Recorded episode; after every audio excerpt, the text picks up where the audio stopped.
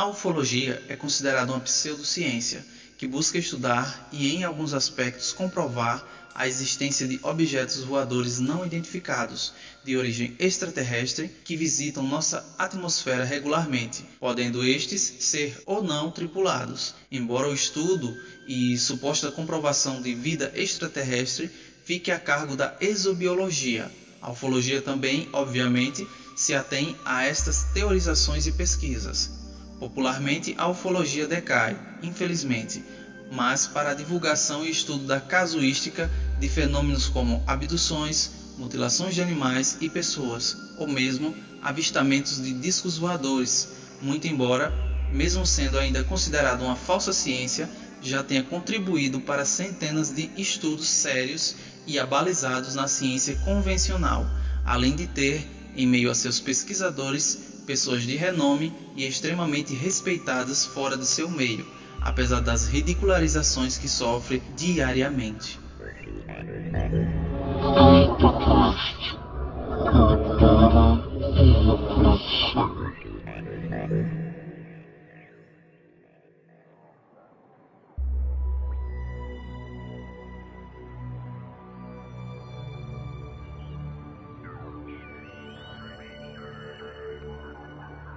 Vamos nessa, pessoal que está começando para vocês mais uma edição do nosso EitaCast Terror, nossa quarta edição do terror. Dessa vez iremos abordar aliens, aliens, né? aliens.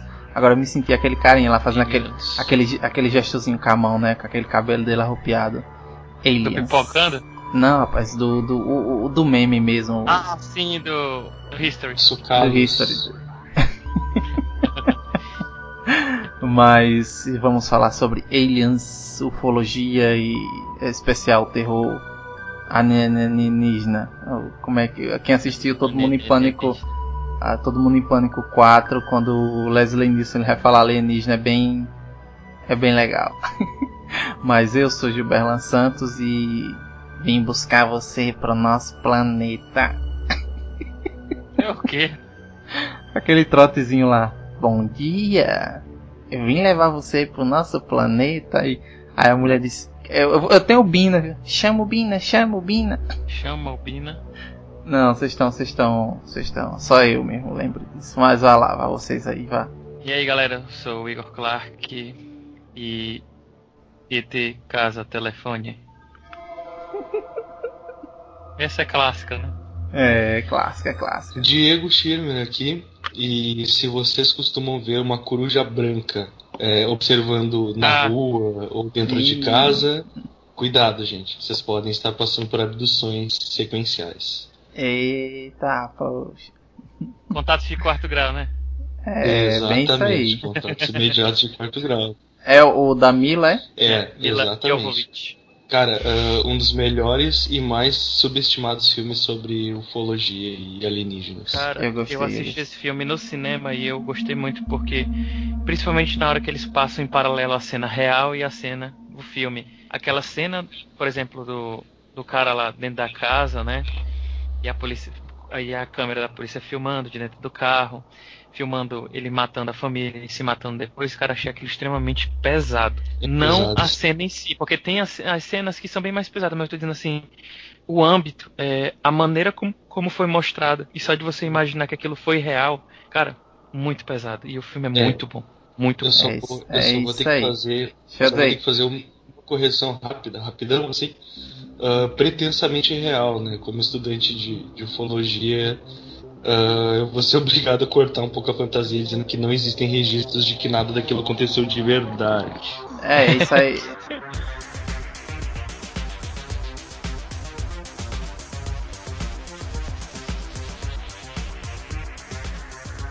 Iremos ler alguns, algumas histórias do acervo, né? Que tanto da outra vez, do outro cast, do 30, quanto do 40, do acervo do, do antigo site aí do Diego, que o povo mandava os relatos, né, Diego? Explica aí melhor para os ouvintes. Não, é que assim, no início da, do uso de internet no país, com aquela internet de escada bem ruimzinha, tinham pouquíssimos sites que de, de terror e tal. E eu comecei um projeto na época com um amigo meu, onde a gente recolhia relatos sobrenaturais de todos os tipos. Né? Esse amigo meu inexplicavelmente sumiu, realmente sumiu. A gente, a gente perdeu o contato mesmo.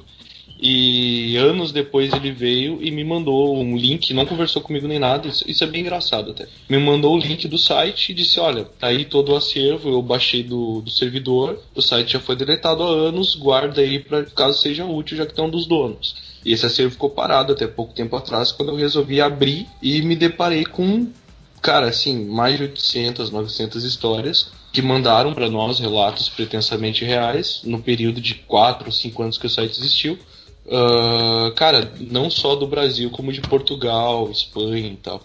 Então, eu não vou citar o nome do site por motivos de quem sabe o, do, o, o cara que era dono comigo não queira, então foi deletado e tal. Mas é isso, gente. Então eu fiquei com todo esse acervo que a gente vai usar aqui. Tem muita coisa interessante nele. Muita coisa cabulosa. Assim. É, e não, que nem disse, não só do, do âmbito alienígena, né? É, terror e tal, como a, as histórias do cast passado, se vocês não ouviram o 30, vocês vão lá, ouçam, teve a participação até do Rafael Jacaúna, e foi bem legal, né? Foi um cast bem suave. Eu achei ele tranquilo. Tem gente que diz que foi um dos mais aterrorizantes e tal. Eu não, achei até ri. É, foi, foi bom, foi bom.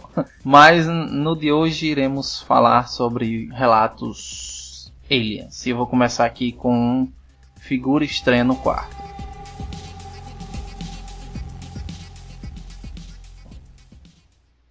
Bom, leio os relatos das pessoas que escrevem para este site há muito tempo. Por isso então resolvi escrever. Vamos para o que aconteceu comigo.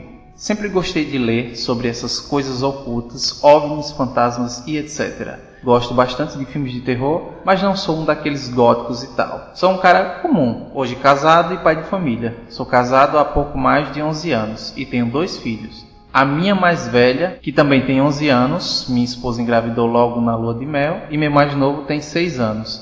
Tenho problemas com insônia desde os 15 anos e costumo ficar assistindo TV até tarde da noite. Certo dia, quando cheguei do trabalho cansado, minha filha naquela época tinha poucos meses de idade e ainda morávamos na casa dos meus pais. Era uma casa separada, mas dentro do mesmo terreno. Bom, quando cheguei um pouco tarde da noite, pois costumava ficar junto com meu pai, que é comerciante noturno, tomei banho e beijei minha filha e esposa e fui assistir TV. Como naquele dia não estava passando nada de bom e a porcaria da minha insônia estava horrível, resolvi desligar a TV e ficar deitado no escuro pensando besteiras, para ver se o sono chegava. Passando algum tempo, senti meus olhos pesados e pensei: que bom, vou conseguir dormir. Quando estava quase cochilando, senti algo como batesse contra mim, como um vento forte ou sei lá. Fiquei paralisado na cama, quase sem poder respirar direito. Tentei me mover para ver se acordava minha esposa e nada. De repente consegui ver uma figura passando próximo à nossa cama e seguindo em direção ao berço da minha filha. Entrei em desespero e tentava a todo custo fazer algo, mas o que me segurava era muito forte. A coisa era baixa, não tinha mais que um metro e meio e ela ficou na frente do berço. Como a casa só tinha três cômodos, o berço ficava dentro do nosso quarto. Foi quando a tal coisa fez menção de pegar minha filha, que começou a chorar. O mais impressionante é que minha esposa não acordava de jeito nenhum, visto que ela tem um sono bem leve. Então não sei como arranjei forças para me libertar e automaticamente acendi a luz. Foi quando a criatura desapareceu. Minha filha ficou assustada e foi somente aí que minha esposa se acordou. Perguntou o que houve e falei tudo o que tinha acontecido. Então ela disse que foi a, a, minha mania de ficar até tarde de noite assistindo filmes de terror. Mas naquele dia eu não tinha assistido nenhum filme. E o que dizer da minha filha assustada que só dormiu no meu colo? Quando eu colocava ela no berço, ela acordava e começava a chorar. Naquela noite, ela dormiu entre nós. Eu passei a noite acordado, no escuro, esperando a tal coisa voltar. Peguei uma faca na cozinha e coloquei próxima à minha mão. O mais impressionante é que após uns 5 ou 6 anos, nós já havíamos mudado de casa e de bairro, onde estávamos morando atualmente, e minha filha estava desenhando na sala. Foi quando ela veio e me mostrou um desenho que tinha acabado de fazer. Para meu espanto, o desenho retratava o que tinha ocorrido há anos atrás, mas como ela pode se lembrar de um fato que ela tinha apenas meses de idade? E até a criatura, pelos traços de uma criança, é claro, era muito parecida com a criatura que tinha visto. Lembro que ela falou que tinha visto a cena em um sonho dela. Ela não soube informar quando foi o sonho, só que de repente lembrou. Se alguém souber o que aconteceu, por favor me esclareça. Emanuel, Fortaleza, Ceará, Brasil.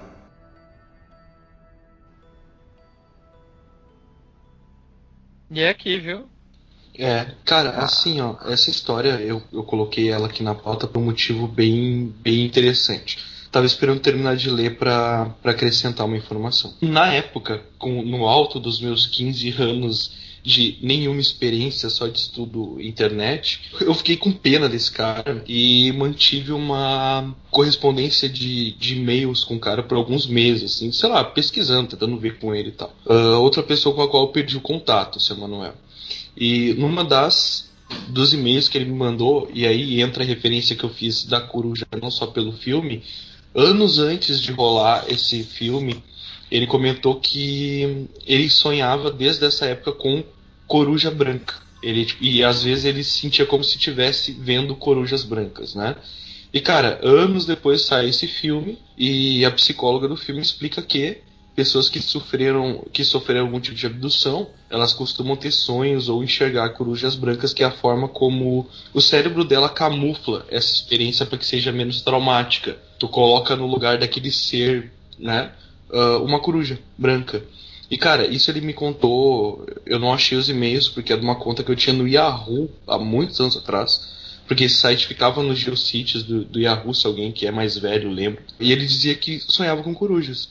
E na época a gente estava justamente estudando essa questão de coruja, e coincidentemente, anos depois no filme, cita-se a questão psicológica da coruja nas abduções. Então, acho que se a gente se colocar no lugar desse cara, tentem se colocar no lugar desse cara. Só isso nessa situação. Não, eu lendo aqui na hora que ele falou que a, a filha dele desenhou a coruja, ou desenhou a coisa lá, que no caso ela tinha meses de, né? Não tinha um ano ainda, tipo, né? E, e, e, meio que ela lembrou de tudo e desenhou. E quando o cara vai olhar aquilo ali, rapaz, eu, eu tremi aqui. Até que quando, quando a gente pensou na ideia de, não, vamos fazer um cast de ufologia, né? E tal, pá. Aí, ah, ufologia? Pois, bora fazer. Eu li aqui e tô, tô me tremendo aqui. Só para tentar trazer um, uma. Não que isso vá justificar qualquer coisa, mas só para explicar melhor a questão da coruja rápida, assim. Uh, a associação é, na verdade, assim, ó. Uh, as, o que, que, se entende dentro da psicologia, que estuda ufologia, ou seja, é, aquela psicologia que não é respeitada, já que ufologia é uma pseudociência para a grande maioria das pessoas, né? É que essa associação se vem por causa dos olhos grandes e da cor clara.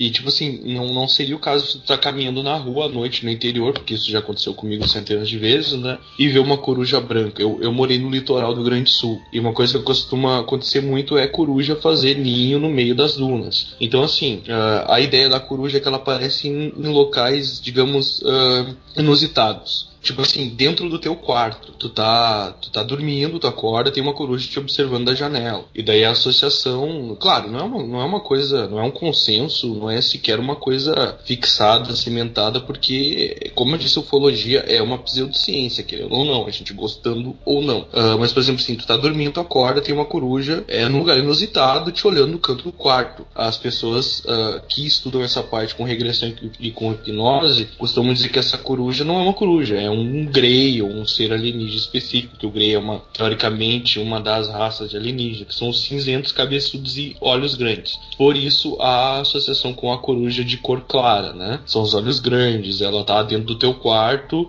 tu entende aquilo como uma coruja por quê? Porque o trauma de ter um ser estranho e humanoide que tu não conhece faz com que o teu cérebro camufle aquela, aquela aparição como uma coruja. Mas, né, se, se todo mundo que vê coruja branca na rua tivesse sido abduzido, não salvava ninguém, né? Então, amiguinho, amiguinha, se você tá vendo corujas no seu quarto, então pense e repense sua situação. Sente é... se não tá com ardência aí, né? No mínimo, sim.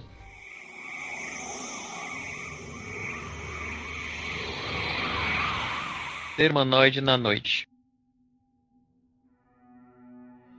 O que eu vou contar aconteceu comigo no ano de 1991 e jamais consegui explicações sobre o acontecido e nem consegui entender o que realmente aconteceu. Nessa época eu era recém-casada, sendo que o meu marido trabalhava em uma empresa um tanto distante e chegava em casa tarde da noite. Nós morávamos num bairro bastante afastado, sendo que eu ficava sozinho em casa até altas horas da noite, aguardando meu marido chegar do trabalho. Devido ao horário e ao local que morávamos, tendo muita mata em volta, Eu ficava preocupada e só tranquila quando chegava em casa. Certa noite, exatamente às 11h55 da noite, eu estava ansiosa para que meu marido chegasse e resolvi esperar ele no portão de casa. A rua estava deserta, só passavam alguns carros e eu continuei lá sozinha, olhando na direção em que meu marido chegaria. O bairro em si já era meio deserto por não possuir tantas casas, e eu ali no portão sozinha, esperando meu marido chegar.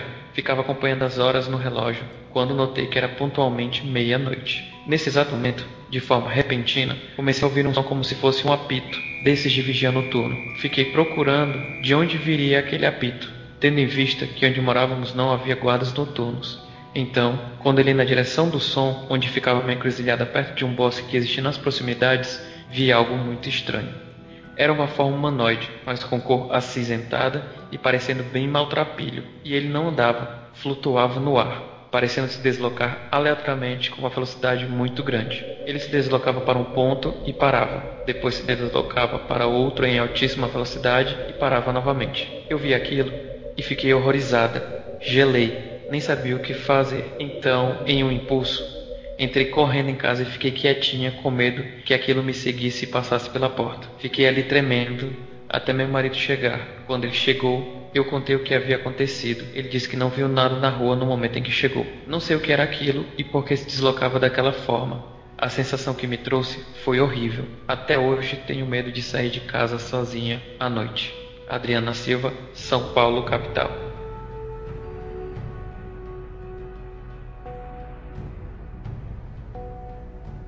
Rapaz. Eita, poxa. Caramba, velho. Tipo assim. Ah, vou ali dar uma passada ali na rua, né? Vou ali. Aí você olha assim pro lado e diz, pô, som de apito. Não, é, é um vigia. Mas peraí, mas aqui não tem vigia. aí, quando, aí quando você olha assim pro lado, você vê um negócio lá longe assim. Aí, tipo, voando. Aí voa pra um lado, voa pro outro. Assim, tipo, não era. No caso aí tá dizendo não é bem a nave, né? Era, era o, o ET em si, a criatura em si que tava voando. E aí eu fico pensando assim, se voasse para cima dela, né? Tipo, porque é, é, aquela coisa, tem a questão do susto, né? Tem gente que vai para cima, tem gente que trava, que fica paralisado, congelado, tem gente que corre, tem gente que grita.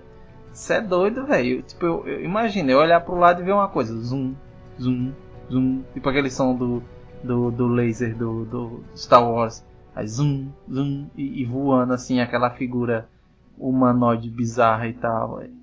Eves dá medo. Tenho dois, três pontos para colocar sobre esse relato, se vocês me derem licença. Um deles é o seguinte: me incomoda um pouco, uh, por mais que seja interessante, essa questão de que exatamente à meia-noite, e olha, eu sou, eu não sou cético, eu sou crente nisso, mas exatamente à meia-noite ela viu tal coisa. É, isso me incomoda um pouco porque assim, uh, sabe aquela coisa de tu relembrar uma história até que ela fique enfeitada o suficiente? Me dá um pouco essa ideia. A outra coisa é que existem teorias de que a gente não tem visita de ETs. A gente tem visita de drones, drones, drones, de drones ou de seres uh, constructos, né? Uh, tipo, que esses homenzinhos verdes ou esses grey cinzas, cinzentos, que as pessoas veem são tipo robôs, na verdade, como se fossem exploradores autômatos, assim. E, e essa me, me dá muito aquela ideia de que não era um, um, um, ser biológico, sabe? Tipo um, sei lá, um apito, bicho andando rápido. Vai que era um, sei lá, um robozinho extraterrestre. fica um pouco meio estranho, mas, mas é outra, outro tipo de história que, como eu sempre digo, se a gente se colocar no lugar da pessoa, pode ter sido só uma viagem da cabeça dela, mas eu não gostaria de ter essa viagem, sabe? Hum, não, não. Assim, é, a, a, ao que pareceu, né? Porque a gente não sabe a situação que a pessoa tá passando, né? E tal. Sei lá, vai que a, o marido saiu, ela, ela, né? Pegou um cigarrinho ou qualquer coisa do tipo e ela usou e saiu e viu loucuras, é assim, mas no relato assim não, não pareceu, né? Não pareceu. Pareceu ser uma pessoa simples que contou uma história, né? Simplesmente uma história. Não, não tinha o que inventar. Eu acho assim, se eu fosse inventar alguma coisa, eu acho que eu inventaria muito louco, sabe? Assim, eita, aconteceu isso e isso. Não, até porque quando eu falei no outro, no outro cast sobre os, as histórias, acho que o que foi mais ou menos de ufologia comigo, é, eu contei realmente o que aconteceu e, e, e, pelo menos o que eu ouvi aí, o que eu né, vi o, o, Igor falando aí, pareceu ser real, né? Assim, a gente não pode excluir dizer assim, ah, ela tá mentindo, não, porque foi um relato da mulher. Ela teve a experiência disso, né? Ela viu isso. E, eu achei. A ideia do robô não, não, não, na minha cabeça não, vai não, assim, né? Eu, eu, se eu for crer, eu creio que foi alguma coisa, sei lá, ah, os ET, não, vamos mandar uns robôs inteligentes, tipo, como se lá tivesse inteligência artificial e tal. Acho que, acho que não, acho que não. Sei Bom, lá. eu achei um caso bem diferente, sabe? Dos que eu já li e já ouvi, porque é bem parecido assim, até com casos de aparições de fantasmas. Eu achei, porque a única coisa assim que foi diferente foi a, as características da criatura que realmente caracterizam um alien, né? E não um fantasma. É, porque assim, a, a ideia, a ideia, que nem o Diego falou, essa questão de, de hora em ponto, né, e tal, foi o que me deixou assim, é, meio assim, ah, meia-noite, aí, não, vai, é o que, lobisomem, alguma coisa assim, não. Sim, é uma hora, é uma hora, que geralmente quando as pessoas inventam uma hora, às vezes elas seguem um padrão, ou então um horário meio que, um horário batido já. Tipo, é ela olhou mesmo no relógio, realmente era aquela hora? Ou será que ela é. está inventando isso? Entendeu? Pra, tipo assim, é. pra ficar mais assustador, porque era meia-noite que já tem aquela coisa de do horário já ser bem assustador. Isso, tem isso, né? E, e essa questão, assim, vai nessa daí que, que Diego falou, de talvez dar um enfeite. Mas pelos, pela história em si, eu achei bem interessante, bem cabulosa, assim. Tipo, Não, com certeza. Se você, interessante é, ler é que se você colocasse no papel da pessoa, porque tipo assim, ouvir só é, é uma coisa. Agora quando você, tipo assim, que nem é, na hora que tava narrando aí, que tava falando aí, eu tava pensando, tentando ver a cena, né? Tipo, ah, saiu quando olhou assim pro lado, viu um ser assim subindo e tal. Por isso que eu descarto a ideia de ser, sei lá, um, um robô. Não sei, não, Diego disse que é uma teoria, né? Mas não, não desceu não. Imagina um robô propulsor, cheio de turbinas saindo de um lado para o outro, ou a tecnologia extraterrestre é diferente? Não sei, eu acho que não. Assim, né? falando Mas... como, como fólogo amador, né, hoje não não tão mais não tão mais envolvido por falta de tempo, assim, uh, a gente tende a ver uh, seres extraterrestres como seres muito semelhantes a nós. Normalmente são humanoides, são formas é, com aquela, aquela forma básica baseada em carbono, sabe? Com um tipo de evolução é, celular parecido com o nosso. Só que se a gente parar para pensar que Uh, esses seres podem vir não só de outro planeta, e agora eu vou viajar pra caramba, mas de outra dimensão, quem sabe, ou sabe, de outros, de outros planos, ou, ou enfim, ou mesmo de outro planeta distante e tal. E que são pessoas, e são seres, pessoas não, né? São seres que têm uh, uma capacidade de viajar anos e anos e anos-luz de um planeta a outro. A gente pode assumir que, quem sabe, eles não sejam formas biológicas baseadas em carbono como nós. Sei lá, já acharam, já acharam formas de vida baseadas em silício, se não me engano. Entende? Com, com uma estrutura completamente diferente da nossa e tal. Uh, cara, eu, eu penso assim, ó, a gente pode, pode e deve muitas vezes extrapolar essa coisa do, do ser humanoide e pensar, porra, por que, que não pode vir um cutulo? Por que, que não pode vir um bicho cheio de tentáculo, feito de gosma e. Sabe? Então, o que, que impediria disso ser um, um ser é, semi-mecânico, por exemplo, ou, ou, um ser que realmente tem propulsão natural. É, isso, isso me lembra um pouco aqueles seres da. Viajando mais ainda, aqueles seres do, do livro Nas Montanhas da Loucuras, do Lovecraft, que está em moda falar hoje em dia, né? Que eram seres que tinham é, a, em formato de barril com asas que tinham propulsão própria, por exemplo, sabe? Dá para uhum. dar uma viajadinha um pouquinho mais longe nesse sentido. É, é porque assim, tipo, para o que a gente está acostumado, né, para a questão é, ET e tudo assim, se você imaginar que é um robô, é que é esse daí que você falando, de um, de um, de um, negócio com asa e tal, acho que, sei lá, eu não sei, eu, o Lovecraft ele tem aquela coisa de dizer que a gente, o maior medo é o medo do desconhecido, mas tem algumas coisas que, ah, um barril com asa, não sei se eu teria tanto medo assim, entendeu? É, eu... a, a, minha descrição, só para salvar, assim, a minha descrição foi bem porca, tá? Não, eu, o formato de barril, com tentáculo, enfim. Uh, até para não dar spoiler, que seria legal o pessoal dar uma lidinha, porque é um dos melhores livros dele, na minha opinião. Mas enfim. Uh, vale né, lembrar que as criaturas do as criaturas do Lovecraft, elas são tão assim bizarras e diferentes que nas próprias histórias as pessoas que veem essas criaturas elas ficam loucas porque a mente não consegue aceitar aquilo. É mais ou menos o que acontece em relação à já famigerada coruja branca, né? Uh, não é uma coruja branca mas aquilo é tão é, alienígena pro teu cérebro que a coisa mais próxima que tu consegue trazer de uma descrição é o coruja branca. Né? Uhum. Uh, só para só pra complementar e, e, falar de um caso bem rápido, bem rápido mesmo, o caso do Olívio aqui do Rio Grande do Sul, que ele foi, ele teve os olhos arrancados e de forma cirúrgica, inexplicavelmente, acordou numa valeta de, no outro dia sem os olhos e a lembrança que ele tinha quando fizeram hipnose nele para tentar descobrir o acontecido era que um cara, é, dois, moto, dois caras vestidos de motoqueiro, com capacete e um cilindro de ar comprimido nas costas, com um cano que vinha desse cilindro ao capacete, tinham saído de um Fusca luminoso, amarelo, e, e colocado éter num pano, desmaiado ele e arrancado os olhos dele. Tipo assim, cara, é, se tu parar e levar essa questão da coruja branca, do barril com asa, por exemplo, que pra cultura dele era difícil descrever o que ele achou de mais próximo disso, tu pode dizer que eram sim, que o Fusca era um OVNI, né? Porque ele nunca tinha visto um OVNI, então uma coisa redonda que andava, um Fusca, né? Uh, e que os ocupantes eram motoqueiros vestidos com capacete e um cilindro, poderiam ser aliens vestidos com roupa é, que possibilitasse que eles vivessem na nossa atmosfera, por exemplo. Então não quer dizer que é exatamente aquilo que ele está descrevendo, mas é a analogia que o cérebro dele, com a dificuldade de formular essa imagem, conseguiu alcançar. Né? Interessante, interessante.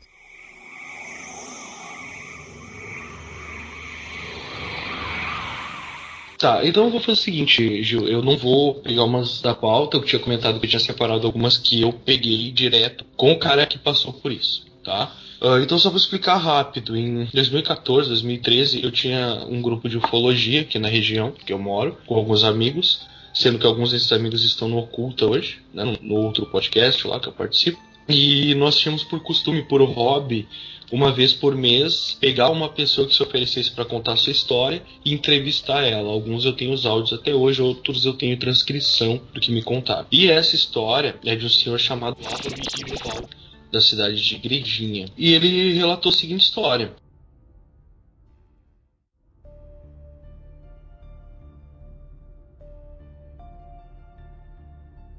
Um dia eu estava caçando nas minhas terras aqui da região e passava a noite caçando, passava a noite é, acampado, porque era longe da casa que eu morava, e, e eu estava começando a notar o sumiço de algumas das peças que eu havia caçado. Tava caçando tatu, tava caçando lagarto, esses bichos assim, para bicho selvagem, porco do mato. Eu estava pendurado esses animais na, na porta da barraca e ia dormir. No dia seguinte, quando eu levantava, eu notava que estavam sumindo alguns, tanto, tantos dos, dos animais que eu havia caçado, quanto dos víveres que eu tinha levado. E uma noite eu resolvi ficar acordado a noite inteira, do lado de fora da barraca, olhando para tentar descobrir qual animal, qual pessoa estava roubando as coisas que eu tinha na barraca. E deitado, fazendo a, a campana com a arma apontada para a barraca, eu vi uma luz que saiu de trás do morro, sobrevoou por cima do morro onde eu estava, parou um pouco atrás da barraca e desceu no chão. Continuei observando e um ser pequeno, de menos de um metro e meio, muito parecido com um macaco, uma mistura de macaco com algum outro tipo de bicho que andava em duas patas, com garras grandes, bem peludo, olhos grandes, ia lá e tirava essas coisas que estavam penduradas. Então tinha um porco do mato pendurado, ele foi lá, pulou, agarrou e saiu correndo com o bicho da mão. E, e eu fi, não fiquei mais tempo suficiente para descobrir se ele ia voltar. Antes de terminar a noite, quando acalmou, eu montei, desmontei a barraca, peguei o que eu tinha de caça e nunca mais cacei naquele lugar específico. Meses depois, até anos depois, eu passei caminhando por esse lugar, tentando ver se eu vi alguma coisa e nunca mais vi nada parecido. Mas naquela semana teve uma incidência grande de luzes voando tanto naquela região que eu via da minha casa, porque eram acres de terra que eu tinha aos fundos do meu sítio, e distante, assim, com binóculo, eu ainda conseguia ver aquele ser estranho rondando as minhas terras.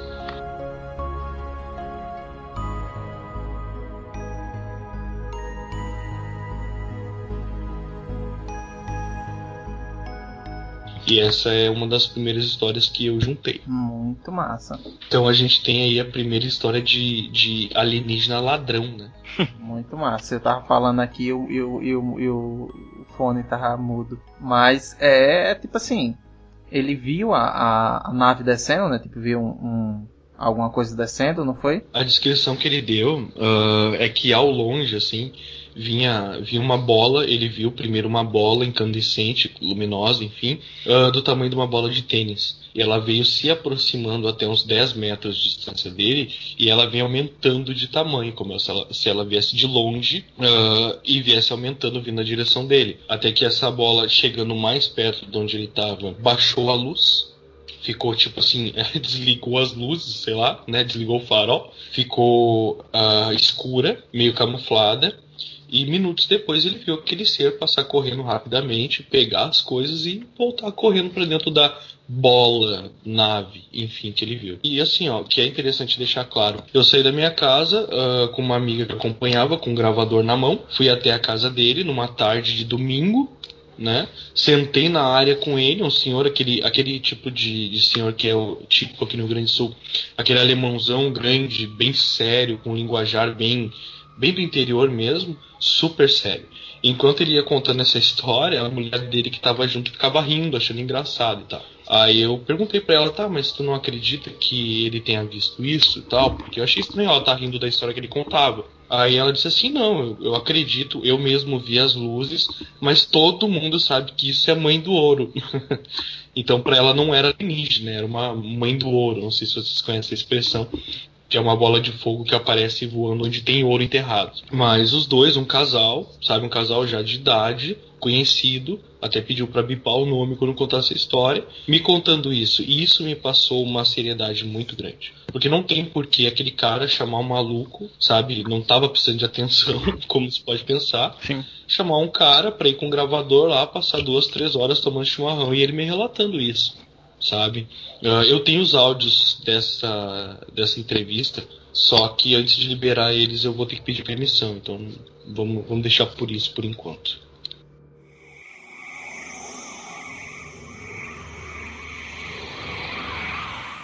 A criatura no galinheiro.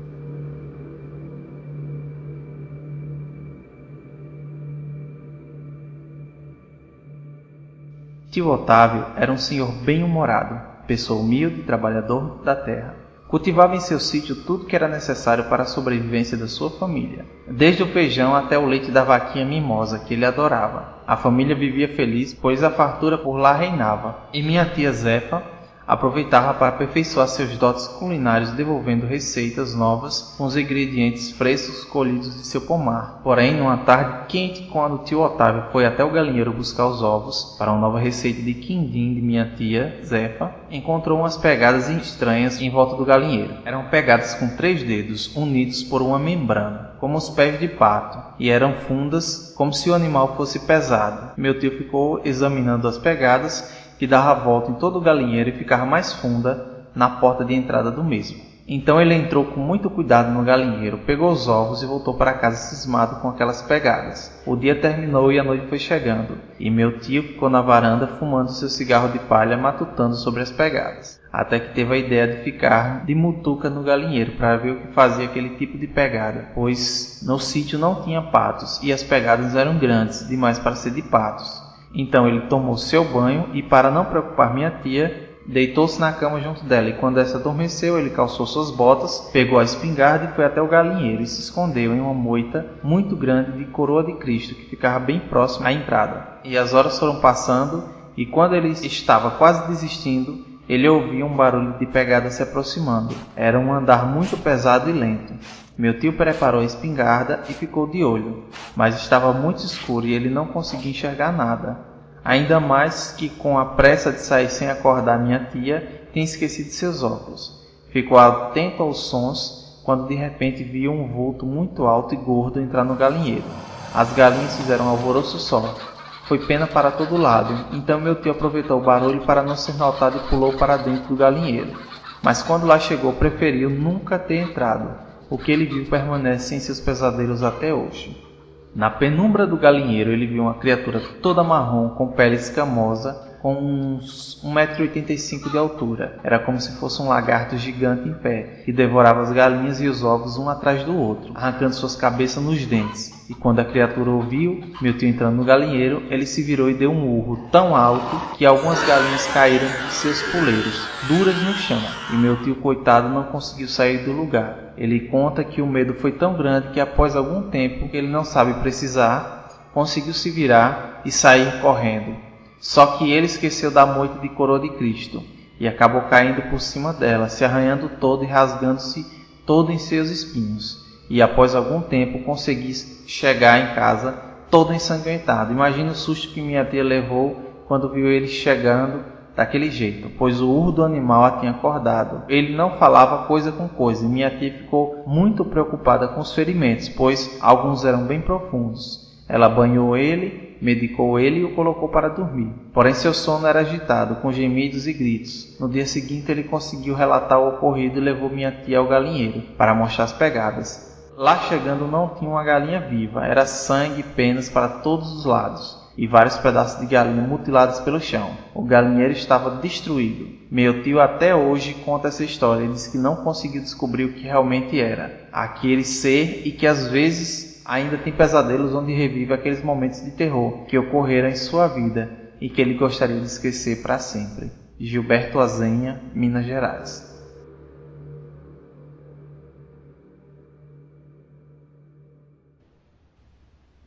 Rapaz. Essa aí me lembra muito história de chupacabra, cara.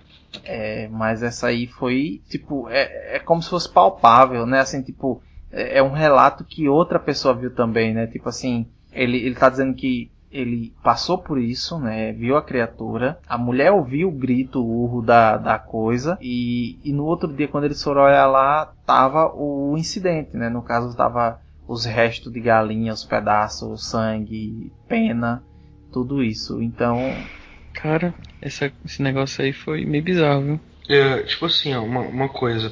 Lá, pelo, lá por dois, 2001, não sei, 2003, não sei a gente teve aquele surto agradabilíssimo de, de animais sendo mutilados por chupacabra, né? Foi o que eu comentei antes. Sim. Que foi uma coisa que, cara, todo mundo assistiu, era no Google toda semana, no, na TV toda semana. E a descrição, uma das descrições do, do bicho, né, do, da entidade biológica ou não, era um lagarto que andava sobre duas pernas, né? E que atacava cabras e galinhas as galinhas ele mutilava, as cabras ele deixava sem um pingo de sangue. Então, cara, isso parece muito com o relato de chupacabra e tiveram vários na época, vários, vários. É, é porque assim, né?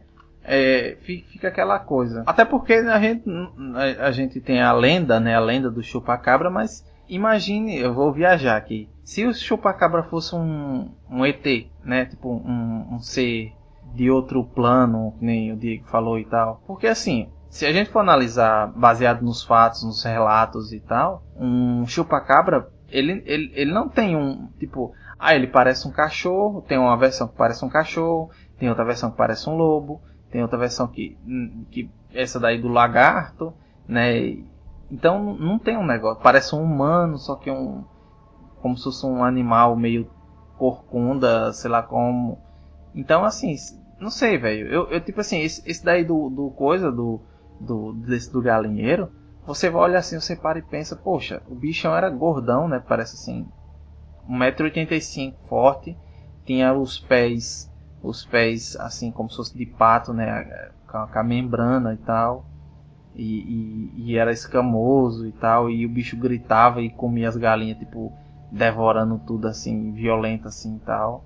Agora o que eu fico pensando assim, tipo, o bichão lá viu ele, viu ele, né, tal, na hora que viu ele aí, largou o gritão e não atacou ele, né? Tipo, ele travou. Depois quando ele criou força, aí ele correu. Aí se, se, se, se bateu com o pé, o pé lá do pé de planta, né? Que é a. a qual é o nome do pé de planta? O pé de planta lá. Cura de e, Isso. E aí ele se arrebentou todo e chegou lá. Aí possivelmente o bicho coisou e foi embora. O negócio e, e foi embora. Com pouco é, é, da, da gangue lá do outro lado, do lado do. do do ET ladrão lá do, do, da história passada aí. Sim, o ladrão Mas afanador. Esse, né? o, o, o ET é afanador. É, o outro rouba e sai correndo. Esse daí não quer roubar não, ele só vou comer aqui mesmo. Então ele come lá e. Uma coisa legal de, e vai embora. Uma coisa legal de tu notar é o seguinte. Uh, na maioria dos relatos de, de chupacabra, na maioria dos relatos desses seres que mutilam e comem outros animais, Uh, tu tem uma. Isso, isso é uma pesquisa, tá? Feita por um, por um dos, na minha opinião, por um dos pouquíssimos ufólogos sérios do Brasil, junto do Gevaer, esse cara que é o Carlos Alberto Machado. O Gevaer é editor-chefe lá da revista UF, Carlos Alberto, um dos caras que é colunista, escreve pesquisa. Uh, que uma das coisas que ele notou é que perto de todo curral ou de todo galinheiro em que tinha esses animais mortos, pilhados, sem sangue ou mutilados, tinham lagos ou rios. E aí tu tem o cara relatando um ser que tem os pés com membranas, que são, né, típico de animais aquáticos, que que tava atacando os animais dele. Então, cara, uh, como eu disse, dá para tu fazer uma ligação bem interessante com essa pesquisa mais séria do Carlos Alberto Machado sobre o fato de ser um animal, quem sabe, aquático. Vai, vai saber, né? Quem sabe não era um lagartão, era um híbrido, sei lá, um sapão, não sei. Isso vai daquele negócio também do OSNIs, né, OSNIs. Tipo assim, não tem, tem o OVNI, né, que é o objeto voador não identificado, e, e tem o OSNI, que é aquele que sai da água, o né? Objeto submarino não identificado, exatamente. Isso. Tipo assim, se a gente pensar que talvez tenha sido alguma coisa que caiu na água, né, ou que, que venha da água e tal, como se fosse aquele lá, o, assim, um negócio nada a ver, mas assim, o Megazord do Render, do, do Ranger Verde, ele sai da água, ele vai lá e depois ele volta para dentro da água. Acho que o Godzilla também é assim, né? Ele não é dentro da água. sim, ele sai de dentro do mar, né? Assim como também aqueles, aqueles monstros do. Do. Cloverfield. Não, não. É, do Cloverfield também, se não me engano. Mas aquele filme dos robôs gigantes, monstros gigantes, que eu esqueci o nome, Pacific Rim, né? Isso. Que os monstros também saem da água, não lembro o nome dos monstros, mas eles também saem da água, né? Mas assim, eu digo assim porque o Cloverfield, não sei se você viu no final, quando eles estão, quando tá acabando o filme, né? vou dar um spoiler grande, né? Ninguém percebe mesmo, eu também não percebi. Eu vi depois foi que alguém falou em algum podcast, eu acho, e, e tal, que quando eles estão, quando acaba o filme, que tá passando tipo assim um, uma cena que é como se fosse do início do filme, sei lá, muito tempo assim antes, né? Sei quantos anos antes, tal. Aí tá mostrando um cara e uma mulher parece num parque de diversões Lá no fundo mostra tipo como se fosse uma, meio que uma nave espacial caindo dentro da água, uma nave extraterrestre caindo dentro da água, que aí é como se fosse aquela coisa do, de caiu dentro da água e dali sai o, o, o monstro de Cloverfield e tal. Que é loucura, é um filme também que eu achei legal e tal. Mas assim, mas esse daí acho bem, bem, bem legal essa, essa história aí do monstro no galinheiro. Foi interessante.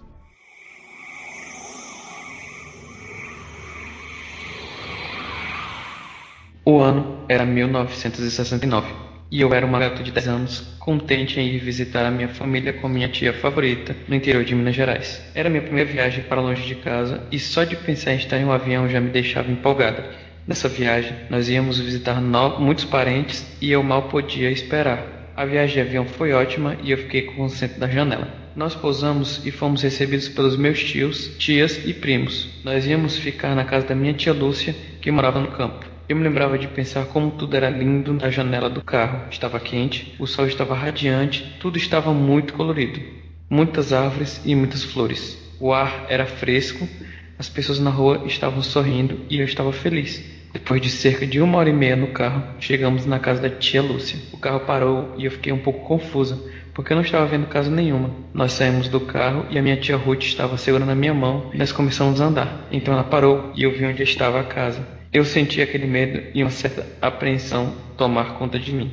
Cada célula do meu corpo começou a reagir e parecia querer sair dali. E a voz dentro da minha cabeça só ficava repetindo: Ai meu Deus, por favor, não. Não sei como, mas eu sentia que alguma coisa maléfica espreitando por aquele lugar. A casa da minha tia Lúcia ficava em um desnível no chão. Ela literalmente ficava dentro de um buraco. Você tinha que descer uma escada para chegar nela. A parte da frente e um dos lados era uma encosta, enquanto que a parte de trás tinha um pequeno quintal e logo após o quintal havia uma floresta escura, mesmo sob a luz do dia. O que da casa não estava cercado pelas paredes da encosta, estava cercada por aquela floresta escura. Era algo bem diferente do que eu esperava. Eu achava que ia ver uma casa numa colina com o sol ao fundo, ou uma casa perto de um riacho com uma cachoeira por perto outro lado de um pasto cheio de vacas e cavalos.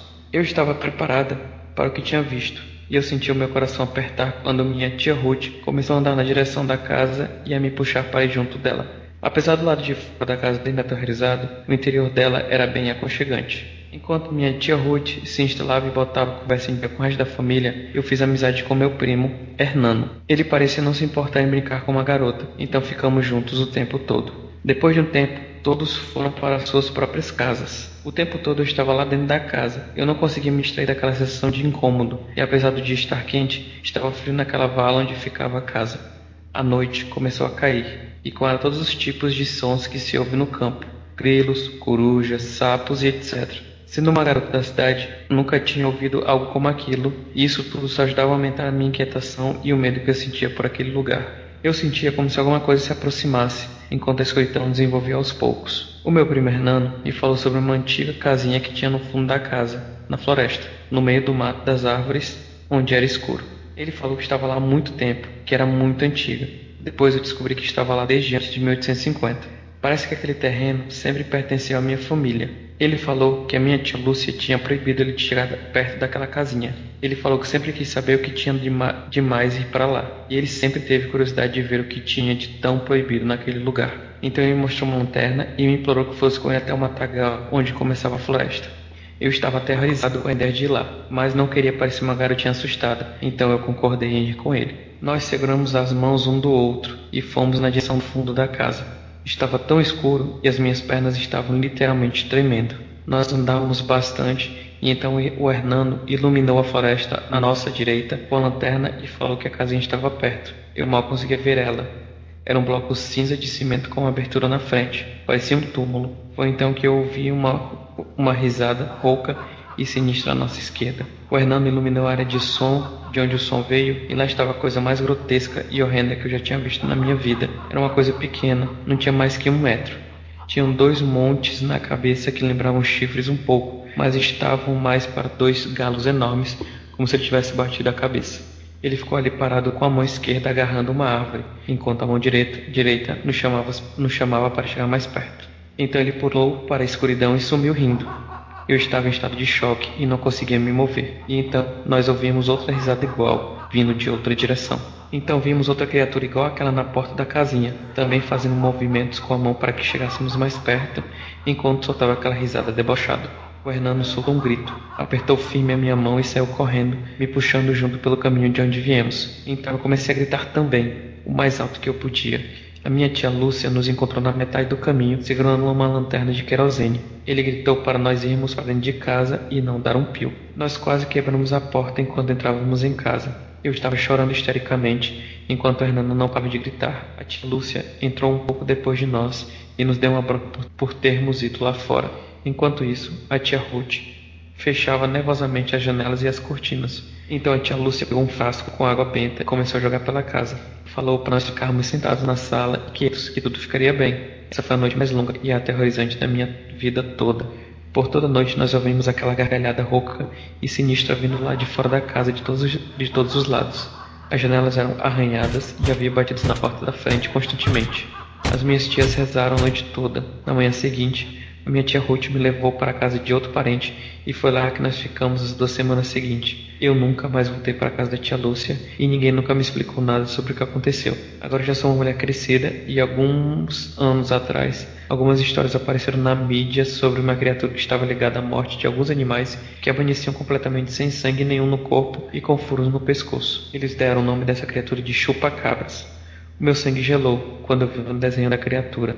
A minha memória me levou de volta àquela noite na casa da minha tia Lúcia, onde vi aquela estranha criatura. Eu sei o que eu vi, e as semelhanças não eram coincidências. Será que aquela noite eu tinha visto chupacabras? Marlene, São Paulo, capital.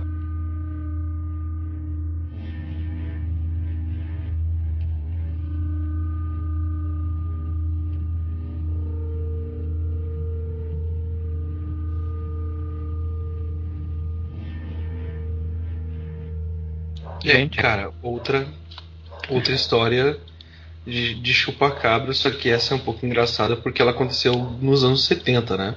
Final dos anos 60. E, e foi uma das histórias que mais me chamou a atenção porque eu tinha o perfil dessa pessoa que me mandou a história na época e que, gente, hum. era uma senhorinha.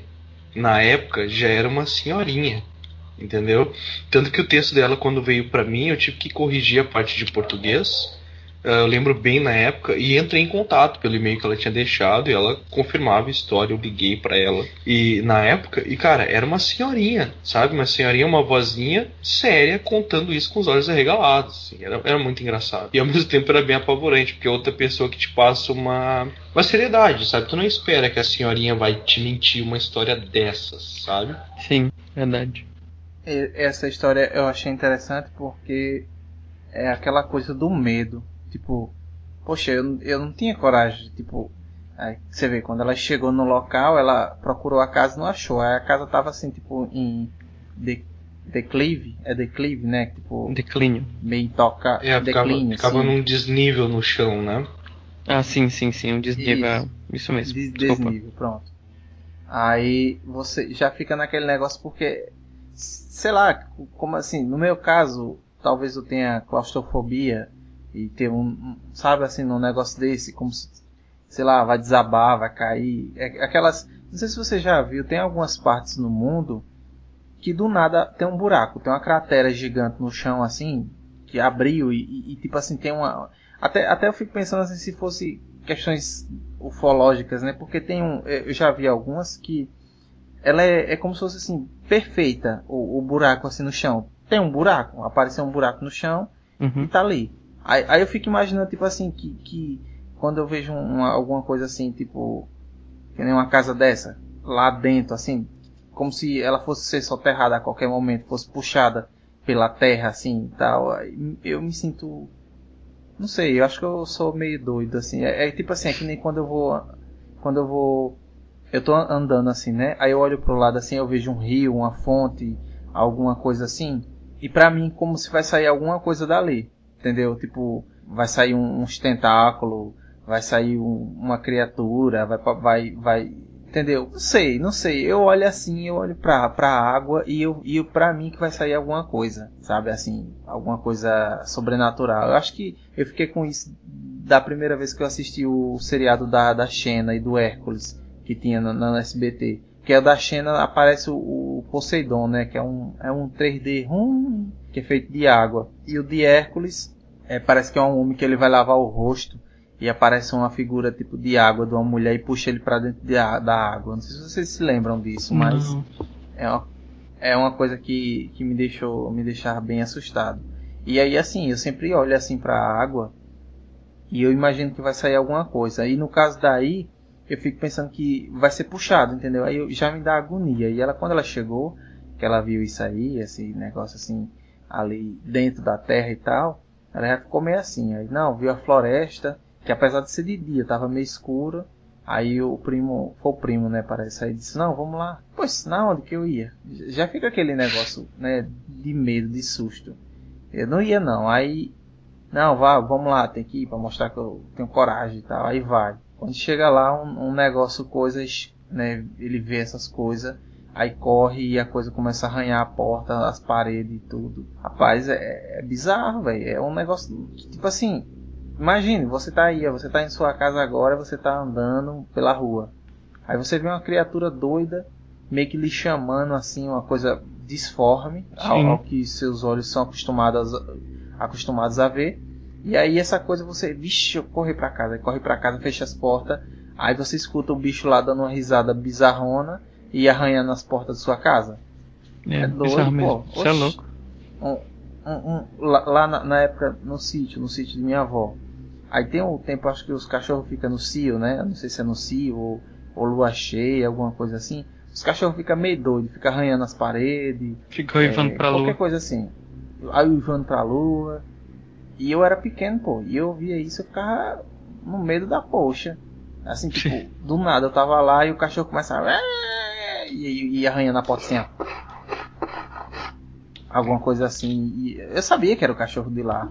Mas, né, num, num negócio desse daí, que a, que a pessoa viu uma coisa louca dessa. E, e, e, como o Diego tá falando, era uma senhora, né? E, tipo, ela não ia mentir. Ela viu aquilo, ela sentiu aquilo. Então a gente não tem esse, esse, esse negócio para dizer que é mentira. E, pelo menos assim, eu eu, eu sou, acho que eu sou o, o, mais believer aqui. Não sei se Diego tá assim também mais nessa vibe, mas. Cara, uh, believer. Belieber, o cara que gosta de Justin Bieber. É, eu já falei. Não, desbeli eu não disse believer, não, disse believer. Ver, sabe o que, que, sabe que, que mais me intriga nessa história toda? Além do fato de que na época ela já era uma senhorinha, hoje eu nem sei se é viva mais. Mas o que mais me intriga é que essas pessoas continuaram morando nessa casa. Cara, a solução para um problema desse, na minha cabeça, é simples. Você taca fogo depois você inunda de água benta, aí depois tu terra plana e aí tu constrói uma casa em cima. Cara, eu não ficaria morando na do sítio que tem a casa do chupacabra. Não ficaria. Qualquer. Pois é doido. Se você escutasse uma risadinha estranha, menino, já. Não, deixa eu ir embora aí. Tem, tem, tem como me levar de volta? Não dá não. Um, um negócio desse daí, dizer que a pessoa escuta uma, umas vozes, um negócio e vê um, uma figura dessa. Porque assim, eu não tenho nada contra não pessoas de baixa estatura não, né? Mas você vê um, uma criatura com um metro de altura, um metro é no meu umbigo. Aí você vê uma criaturinha dessa, com hum. chifres, um negócio que parece ser chifre. E você vê esse negócio e aquela coisa meio que lhe chamando, fazendo um símbolozinho assim com a mão e dando uma risada muito louca, rapaz. É loucura esse daí do Chupacabra também.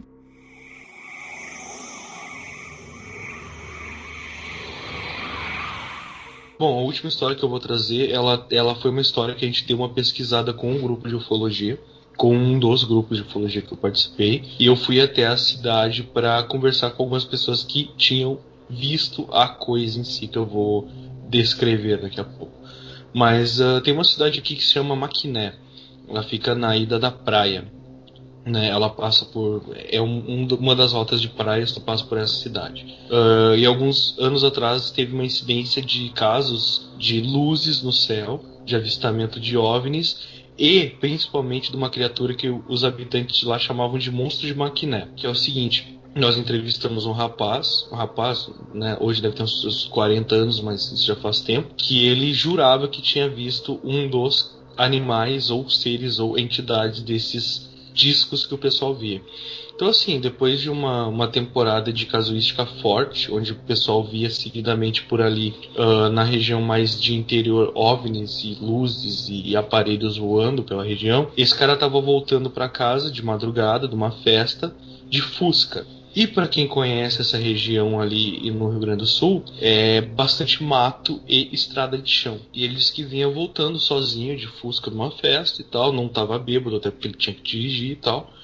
Uh, voltando um pouco mais cedo, voltando uma, duas da manhã. E ele viu uma luz que acompanhou o carro dele durante uns 15 quilômetros de percurso. E essa luz veio acompanhando ele durante todo o percurso e no meio desse percurso o carro deu uma falha absurda de, de elétrica, enfim, deu uma pane e o carro apagou e desligou completamente. Ele ficou dentro do carro tentando fazer pegar, nada funcionava. Como qualquer pessoa irresponsável, ele resolveu sair de dentro do carro porque a luz tinha parado de acompanhar ele. E ele tentou arrumar o carro de todas as formas e não conseguiu. Aí, né, aquele cara mais, mais interior, um pouco mais grosso, meio irritadiço, pegou e falou assim: Ah, quer saber? Ah, né, eu escambar esse carro, eu vou caminhar esses últimos 5, 6 quilômetros que eu tenho até em casa a pé, e às duas da manhã, numa estrada de chão, no meio do mato, né, o que é muito inteligente. E amanhã eu busco o carro de dia, eu não vou ficar aqui parado, o carro não quer ligar de jeito nenhum. É, é, lembrando que essa pane aconteceu quando aquela luz deixou de acompanhar e seguiu em velocidade alta para frente. Caminhou por 2 quilômetros, e enquanto ele vinha caminhando à distância contra aquela aquele aquela luminosidade baixa da noite, lua e tal, Uh, no interior a gente consegue enxergar bem até no escuro, né? Tem pouca poluição. Ele disse que ele viu de longe uma coisa que ele descreveu como um cachorro a princípio. Uh, a algo, tipo um quilômetro, um quilômetro e meio para frente, ele viu uma silhueta de um bicho abaixado na beira da estrada. Ele foi se aproximando, já meio que juntando pedra no chão, porque se fosse um cachorro bravo, grande, ele ia tentar tocar o bicho a pedrada, né? É bem comum.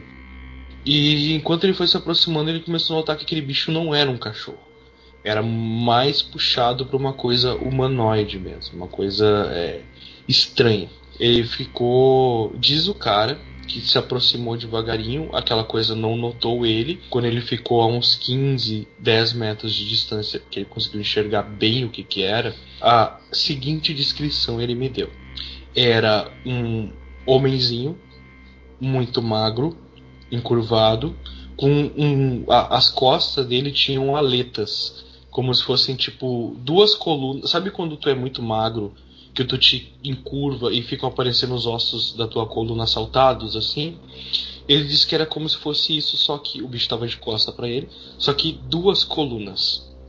Como se o bicho tivesse duas fileiras de ossos saltadas nas costas, um pouco mais saltado de, que uma pessoa normal, agachada na beira da estrada, comendo um bicho morto, uma carniça, que muito provavelmente estava ali alguns, algumas semanas já. No momento que ele começou a dar alguns passos para trás, depois de olhar bem, a descrição era um bicho branco, muito claro, meio acinzentado para branco, agachado, uh, com braços bem mais finos que as pernas. As pernas com os joelhos, ao invés de dobrar para frente, dobravam para trás e esse bicho abaixado na beira-estrada comendo essa carniça de, enfim, cachorro ou um bicho maior. Ele deu alguns passos para trás e aí a história começa a ficar um pouco inacreditável. Uh, dando alguns passos para trás, ele fez aquele barulho característico do, do, do pisando no saibro, sabe?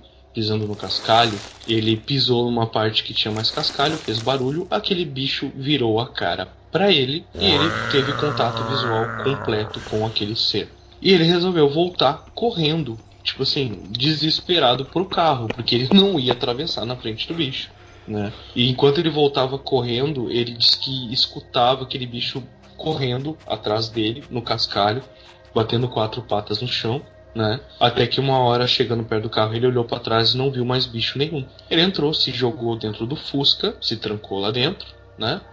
E cara, baixou a cabeça para tentar, sei lá, tentar ligar o carro de novo. O carro ligou dessa vez, a pane passou. Quando ele acelerou para sair cantando pneu, ele só sentiu a marca, a, a marca não, o, a pancada de alguma coisa se jogando contra o carro, como se alguém viesse se jogasse com o ombro contra a porta do carro. Enfim, eles correu de carro, pegou o Fusca, correu loucamente Uh, quando chegou em casa, ele desceu do carro, se enfiou dentro de casa, se trancou, quase se escondeu embaixo da cama. E no outro dia, ele foi dar uma olhada no carro, voltou devagarinho. Ele viu as pegadas dele, as pegadas daquilo, né? Seja o que for, e a marca de alguma coisa que bateu muito forte na porta do Fusca e afundou. O detalhe é: eu fui entrevistar esse cara, né? Uh, o nome dele era. Na, eu não vou lembrar o sobrenome, a gente entrevistou ele em grupo e a gente disse, poxa, tu tem esse carro, tu ainda tem esse Fusca, alguma coisa assim. Ele disse, não, tenho sim, vocês podem vir comigo no balcão e dar uma olhada. Uh, cara, a porta do Fusca estava realmente amassada. A gente viu, a gente tirou fotos, a gente documentou todo o caso e a gente viu o carro, o cara mostrou para nós o lugar mais ou menos onde é que foi, realmente é um lugar bem ermo. E o cara contava isso com uma cara de trauma, de trauma mesmo, os olhão regalado, falando: aconteceu e eu vi. Então, essa é a última história que eu ia trazer e eu novamente dito: vamos colocar no lugar desse cara, só por uns segundos. Rapaz, eu tava aqui pensando aqui, né? Porque quem eu tô dizendo, é, a gente conta e a gente tenta se basear, né? Tipo assim, eu tô, eu tô me sentindo assim, como se fosse ah, a câmera panorâmica do filme, né, do filme da cena e tal. Deixa eu colocar assim tudo. Aí você vê, tá lá o bichão comendo, você já vê o bicho todo estranho, comendo a carne podre, né, tipo carniça, animal morto há algum tempo. um bicho que estava né? morto na beira da estrada, como é muito Isso. comum no interior, né? É, aí você vai ali na hora que você pisa no graveto, pisa em qualquer coisa, né? Porque assim, graveto, né? Alguma coisa que estrale, estrale, né? E, e se for um ambiente mais, mais rural, assim, não tão cidade assim tal, é mais comum de você encontrar pedaços de, de qualquer coisa assim no chão. E aí o cara pisa, o bicho já dá aquela olhada já, e aí o cara perna, perna, e, e imagina você correr, você corre desenfreado até seu carro, e, e aí você escuta ao fundo um, alguma coisa correndo, sei lá, de, de alguma maneira, não sei como.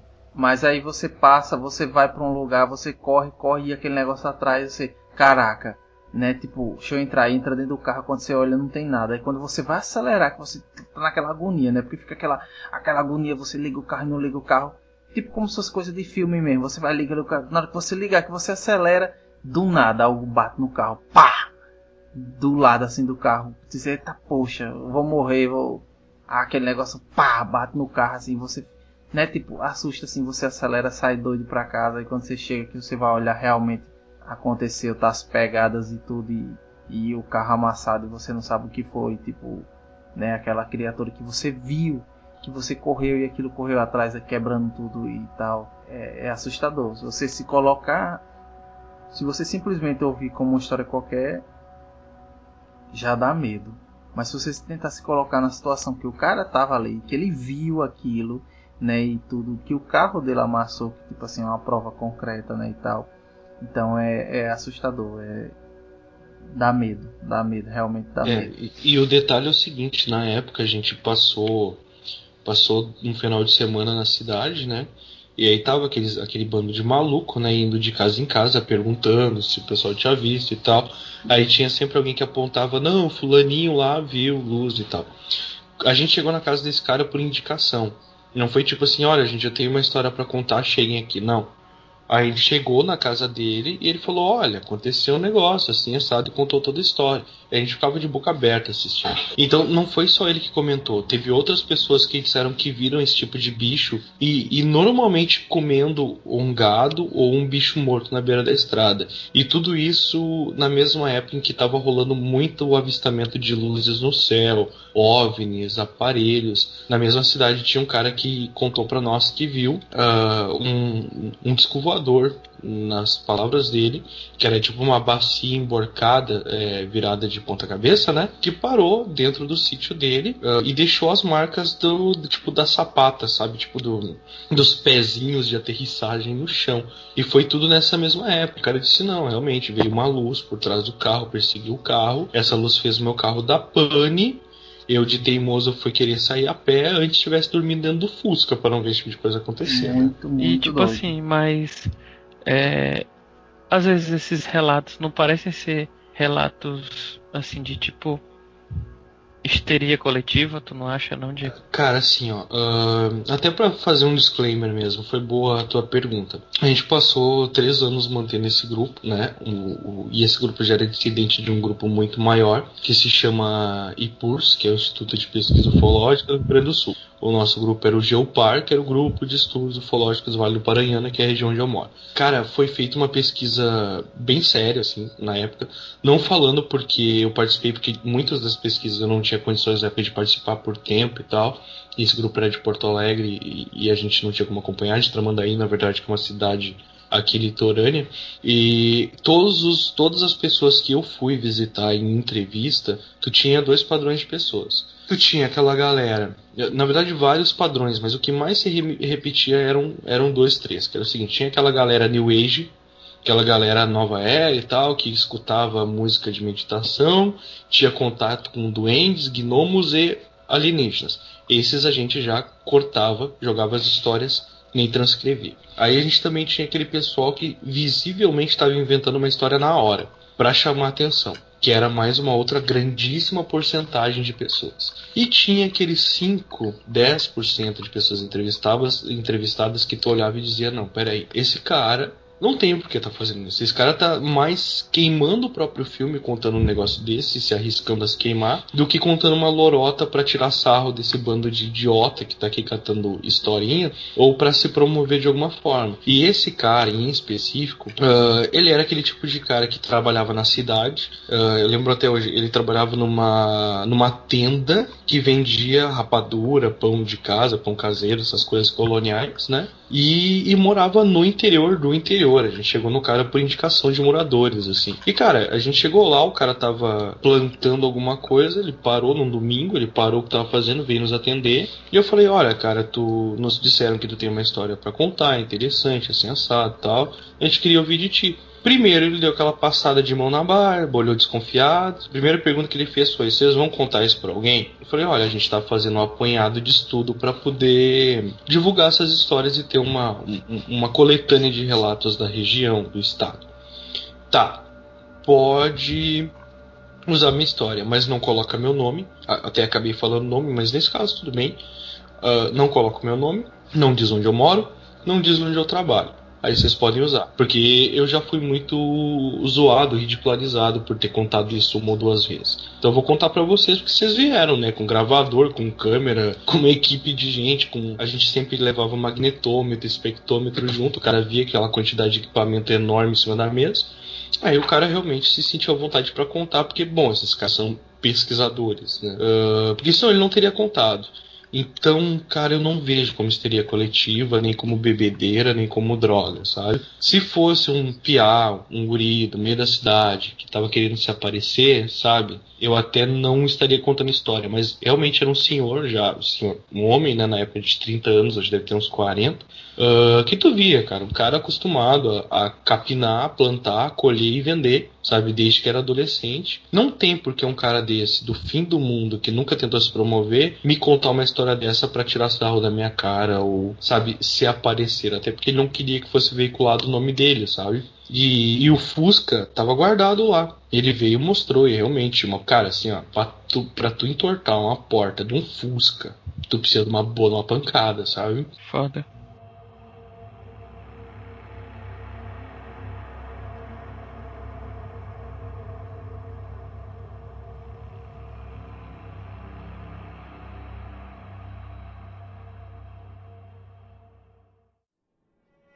É isso aí, pessoal. Eu espero que vocês tenham gostado. Esse foi um cast voltado à ufologia, né? A gente vai falar sobre os casos como a gente mencionou no começo do cast, falar sobre as máscaras de chumbo, falar sobre Varginha, Operação Prato.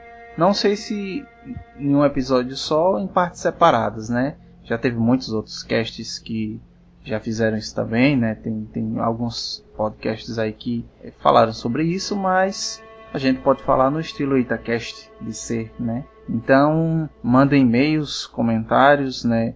É, como eu, eu, reforço a ideia, continue mandando os, os e-mails e os, e, os, e os comentários, porque isso ajuda bastante. E também mandem e-mails com temas de terror, né? Pode ser sobre ufologia, pode ser sobre demônios, fantasmas, espíritos, assombração, possessão, sei lá, o que, o que, que for desse âmbito sobrenatural. Mande que num próximo episódio a gente pode estar lendo, né, e tal. Agradeço ao Igor por estar aqui participando. Agradeço também o convite. E, e, ao Diego também, por estar aqui também nessa noite. Bom, eu, como sempre, agradeço, não o convite, né? Porque, como o Gil sempre diz, eu sou da equipe, eu só não lembro, mas não é o caso, só não tenho tempo de estar aqui. Mas, repito, cara, sempre que eu tiver tempo, me chamem, né? Uh, o problema é ter tempo. Por mim, participaria de todos os episódios, porque eu adoro participar com o EitaCast. Uh, então agradeço estar aqui falando sobre um assunto que eu curto pra caramba, como sempre, né? Vindo tratar das, das trevosidades, que é minha área de, de amor e especialidade. Assim. E quero pedir licença ao chefe, ao senhor Gilberlan, para fazer um jabá. Posso, chefe? Manda aí. Ok. Gente, uh, estamos com o podcast, o outro podcast, né? O podcast Oculta Uh, ele vem parado já fazem alguns meses. Porém, essa semana se assim Odin e Thor permitirem, nós vamos ter um episódio novo muito legal, novamente trevoso, né? Como, como é o padrão do oculto. E eu peço que vocês acompanhem, voltem a ouvir caso tenham desistido. A gente não terminou, a gente não morreu, nós só estávamos sem editor. Então agora temos um editor trabalhando e o podcast já sai essa semana, já está sendo trilhado. Aguardem lá, por favor. E nos ouçam, nos ouçam aqui, nos ouçam, nos ouçam lá, deem feedback aqui no Aircast, porque para nós, né, como sempre o clichê, o que nos move é o feedback e a resposta é os comentários de vocês. E é isso, por mim é isso. E também, só para dizer assim, já que a gente tá falando sobre ufologia, o episódio 2 do Oculta é sobre ufologia. Exatamente, o episódio 2 do Oculta é sobre ufologia. Uh, a gente trata no episódio 2 sobre uh, os casos, casos menos conhecidos da ufologia brasileira, da casuística brasileira, né? Tá bem legal, a gente gravou com o pessoal do Plataforma Cast, com o Nissin, com Bergs, que são galera muita gente fina, fazendo mais um jabá de podcast que eu participo às vezes. Uh, cara, tá com uma edição muito divertida, recortes das reportagens, com áudios, cara, vale a pena ouvir. Vou te dizer que, embora dos cinco episódios, seis episódios que lançamos até então, esse tá no meu top de preferência, porque ficou muito legal. Claro, porra, a gente no primeiro episódio a gente começou com o Deldeb, no segundo a gente teve o Groll, todos os episódios são maravilhosos, mas esse tem um carinho especial por ele. Ouçam lá que vocês vão curtir também. Obrigado pela lembrança, Gil. É isso aí, é isso aí, pessoal. Até o próximo episódio. Valeu e falou! Valeu, Valeu boa noite.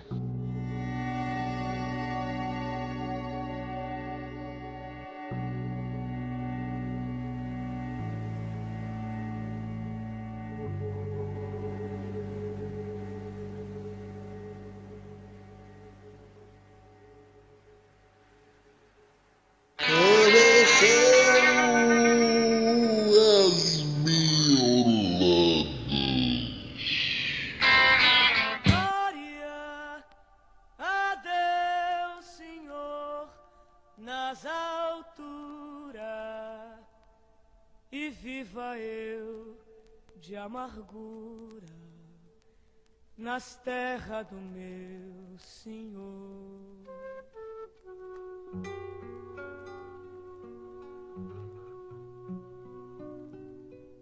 Carcará. Começando aqui mais uma semana de e-mails e comentários aqui no nosso Itacast, são meu lado Miolo de Pote e eu estou aqui hoje com Wagner Freitas. Opa, é nóis, cara. E vamos ler aqui os e-mails e comentários do episódio 39 Grandes Mulheres Brasileiras. Tivemos três comentários. Vou começar aqui lendo o um comentário aqui da Daiane Alencar, que ela coloca assim, uhum. é, ouvinte nova, né? Ela coloca aqui, ó, que podcast lindo! Ouvi a propaganda de vocês no Ultra Geek e resolvi vir conferir aqui. Parabéns, galera. E é, Olha aí, Ultra é, Geek. É, Ultra Geek. Ah, foi o senhor A recomendou, né? E eu fui lá ouvir e tal. E tava lá nosso spot. E, e muito obrigado, senhor A. E muito obrigado, galera do Ultra Geek, que, né, que fez essa, essa, esse jabá nosso, né? E a gente tá aí conseguindo novos ouvintes, né? Muito obrigado, Daiane, por comentar aqui no nosso episódio e ouça os outros episódios também que são bem legais também. É, ouça todos os outros, cara. É, são muito bons. Eu vou ler aqui o do Almir Tavares, né, de Guarulhos. Ele diz assim: Aí. Eita Cash no ar. Parabéns, mulheres. Beijo, Rafa. Hum, Bicho, é sempre gaiato, né, mano? É, beijo, Rafa. Hum, todo... todo se embandeirando, não sei. Não. Bichão aí todo beijador. É, é beijoqueiro. É, aquela a música lá da, da. Como é o nome da Marisa Monte? Beija eu, beija eu, me beija. É. Da palma. Aí tem o, tem o comentário aqui, dois comentários em um, né? Do, do Emanuel Raí Amâncio Lima. É, ele coloca aqui: cast lindo, maravilhoso, cheiroso e cheio de informação. Algumas moças apontadas no cast eu já conhecia de umas discussões que ocorreram lá na faculdade. Esse troço chato que tira o tempo da gente. Rapaz, tira mesmo, você é doido. Eu tô cabelo branco já por causa Não, disso. mas tem que ver que é, é, é só agora, né, velho? Depois é. você vai colher os frutos e aí vai ser show. Você já fez faculdade, Wagner? Oi? Você já fez faculdade? Não, não fiz, cara. Eu sou brutão ainda. Na, na época, na, na, sua época, é, os professores ah, ensinavam. Ah, é, não. Na... na... minha época, foi bem nos primórdios, né, cara? Não chamava de faculdade, não. Chamava de outra coisa. Chamava de da pedra, né? É, mas aqui é. Mas, mas tem o tecnólogo, o Chapo, né? Faculdade não, mas quase. É, tia bichão aí, é tudo aprendido. É, é. Aí coloca aqui.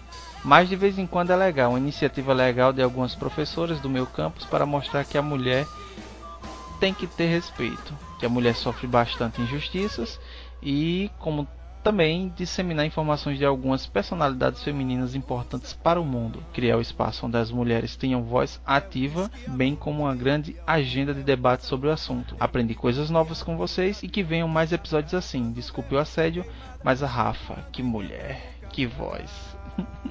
Ai, Olha aí, macho, outro aí. Vixe, os carinha tudo, tudo oriçado. Não sei como. Não, mano. Rapaz. S2 Gil, Desejo muito que o EITA cresça em relação ao EITA Indica. É uma ideia que eu gostei. E até uma oportunidade da gente expandir horizontes. É, então a ideia do, do Eita Indica é esse, é mostrar que nem a gente, eu escolhi para o primeiro episódio o Eita, o, o Walk Hard, porque é um, é, um, é um filme muito bom que é desconhecido por muita gente. Pô, com né? certeza, cara. Então, Filmaço. E aí... eu, eu mesmo não, não sabia da, da, da existência até tu falado. Falou, eu falei, será que vale? Eu comecei a ver o filme, caramba, tá louco. Então, e, e, é para isso, entendeu? Pra música, filme, série, tudo, tudo. O que, que vinha assim é, vai ser basicamente um EitaCast, mas né, um EitaCast separado, porque... É, é, uma outra pegada, né? É. Na verdade, é uma outra pegada. E, e, e é bom que, o, que os ouvintes gostaram, né? Abraçaram a ideia aí. A gente vai fazer, indicar mais coisas, não? É. Não só filmes, né? Como a própria é, introdução do episódio já diz, né? A gente vai indicar é, mais coisas aí. E aí ele colocou outro e-mail. Outro comentário. E, e, aí ele colocou outro comentário complementando o primeiro. Ele botou assim: Continuando, pois deu pau no PC e não enviei a mensagem inteira. Seria Ixi. legal mais episódios do Eita Indica. Parabéns pelo cast Gil e não desanime pelos poucos comentários, homem. Coragem, assista aquele vídeo motivacional do Rock Balboa. É aí, o bichão aí todo. É, é. E se não ficar bem, procure um vídeo do Nick Vujicic. Isso não conheço, não. É isso? Nunca vi. Arrepiei com Robocop gay tocando ao fundo. Um, um grande abraço. Bichão aí todo abra sua mente. Gay também é gente. É. Ora não. Bom, esses foram os comentários do episódio 839, né? Que foi o das mulheres. E a gente lançou o Eita Entrevista, que é um novo projeto do do EitaCast, né? Temos o Eita Indica, Eita Entrevista, Eita Contos, né? Que está parado, mas eu penso em voltar também. Tem o EitaCast, futuramente talvez vai ter o vídeos do EitaCast, talvez live de novo, né? Aquela live ficou Eita muito doida. TV, né? Eita TV, é... Sim. E tivemos, né, para começar, né, bem o Eita Entrevista, a gente teve a, a participação do Samej, Samej Spencer, o cara manja dos Paranauê da hipnose. Nossa, essa manja mesmo, cara. Muito bom o episódio. É, cara. Eu ouvi, fiquei maluco. E foi, ficou bem legal mesmo. Eu gostei bastante. E ainda teve, teve direito a uma, um relaxamento, uma hipnosezinha de leve no final. Aí. Pois é, cara. Teve uma paradinha lá no final. É. eu acho que o ouvinte que tentou fazer e fez no local apropriado, acho que fez sucesso. Deu ali uma, uma turbinada ali. É, e, e aí a gente teve dois comentários né, no episódio. E aqui teve o um comentário aqui do Jerry Adriano Raimundo, eu achei massa. Na hora que eu botei Jerry Adriano, na... aí veio na minha cabeça: Não deixe tudo se pois é, acabar é, assim. É, pois é. Só que o outro é Jerry Adriane. Esse é Jerry Adriano. É, Adriane. É, mas... Aí o cara botou o Adriano ali só pra não, não copiar de tudo, né? É. Aí o, o Jerry Adriano ele coloca aqui. Esta é uma excelente exposição da hipnose. Sameja é um ótimo hipnólogo, ótimo orador também. É isso aí. Muito obrigado, Jerry.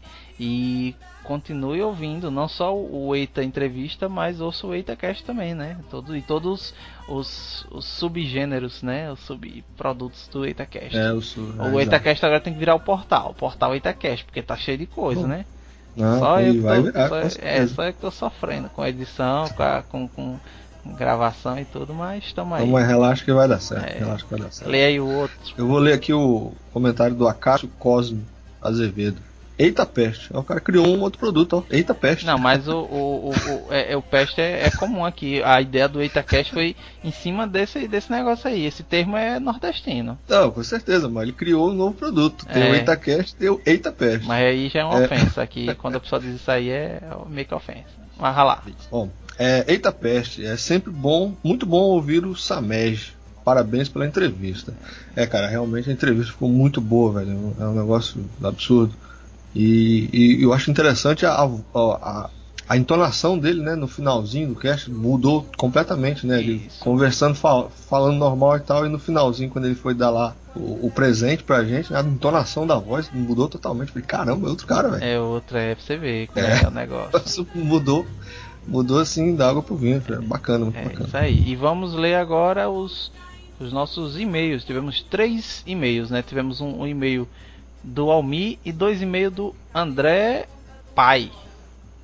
Ele... O André Pai. André Pai voltou, voltou. O bichão tá sem mandar um e-mail. esquentado, mas ele voltou. Foi, bichão aí. Eu vou ler aqui o primeiro dele. É, ele coloca aqui, André Pai, episódio EtherCast 36. Ele, né, ele não acompanhou, né? Acho que ele tá pegando os mais antigos. Mas ele bota aqui. Fala galera. Fala galera. Fala galera. Cara, que viagem essa de vocês, viu? A das ilhas, então eu iria virar cidadão delas rapidinho. Principalmente essa parte de não ter que usar roupa, pelo menos as mulheres, sabe? É, abraço por marmanjos e beijos na bela. Oxê, bichão. Como é isso?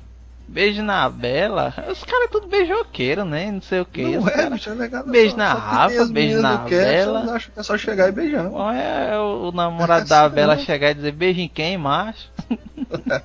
beijo aqui meu punho. bichão, os bichão tudo beijoqueiro. Hum. Não é, mas depois tá com a boca cheia de formiga aí, não sabe o que é. Foi bala esquis que chupou de noite.